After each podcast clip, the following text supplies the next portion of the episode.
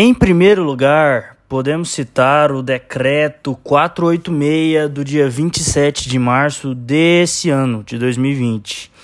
Esse decreto criou o incentivo econômico para trabalhadores rurais e produtores com idade maior de 70 anos que estejam em isolamento obrigatório e que não sejam beneficiados por outro programa social do governo. É, o Banco Agrário Colômbia e o Finagro, é, na qualidade de administrador do Fundo Garantidor Agrícola, o FAG, tem competência para celebrar contratos de recuperação e pagamento de carteira a pequenos produtores agrícolas, que podem incluir perdão de moedas e inadimplência em prazos e limites fixados pelo governo nacional, a favor daqueles que se tenham qualificado como pequenos ou médios produtores à data do processamento do respectivo crédito é, concedido.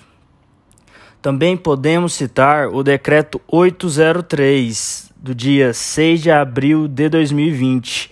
que diz o seguinte: é, o Ministério do Trabalho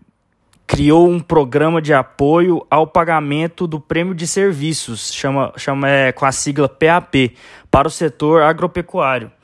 sendo beneficiários os trabalhadores e produtores do campo colombiano que sofreram redução em 20% ou mais em sua renda durante esse período de desaceleração econômica.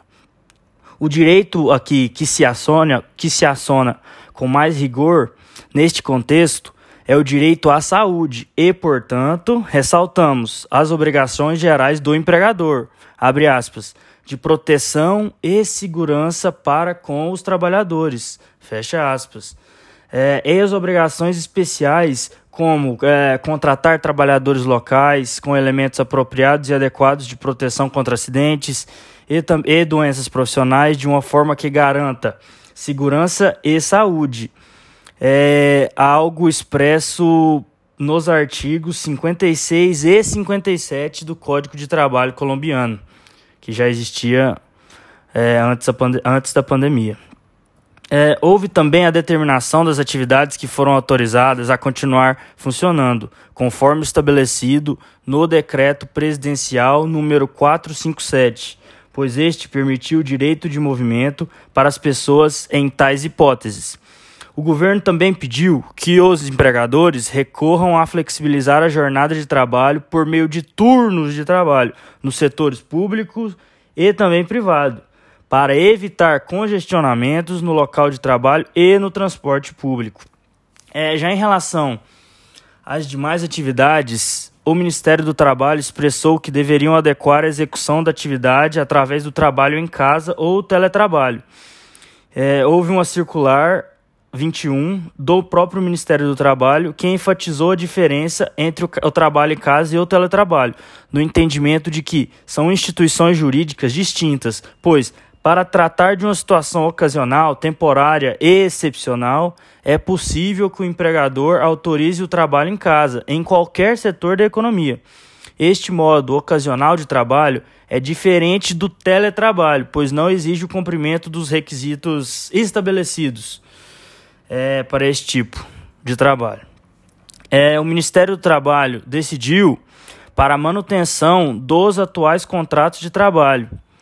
é, também incentivando os empregadores a evitar o seu encerramento, muito importante, apontando outras alternativas legais, não só pelo impacto pessoal e familiar que é gerado, mas até para evitar consequências econômicas mais graves em um nível assim generalizado, conforme indicado na circular 21 já citada anteriormente. Essas possibilidades legais para evitar a rescisão de contratos, dada a emergência causada pelo Covid-19 pode ser resumida da seguinte forma: férias anuais antecipadas e coletivas, pagamento de salário sem prestação de serviço, suspensão por caso fortuito ou força maior, suspensão fe para fechamento por até 120 dias. Essa medida implica, implica, implicaria autorização prévia né, perante o Ministério do Trabalho. Também licença remunerada por, por calamidade doméstica, licença sem vencimento e licença remunerada compensável E, por fim, modificação do horário de trabalho e arranjo. E modificação ou suspensão de benefícios extra-legal.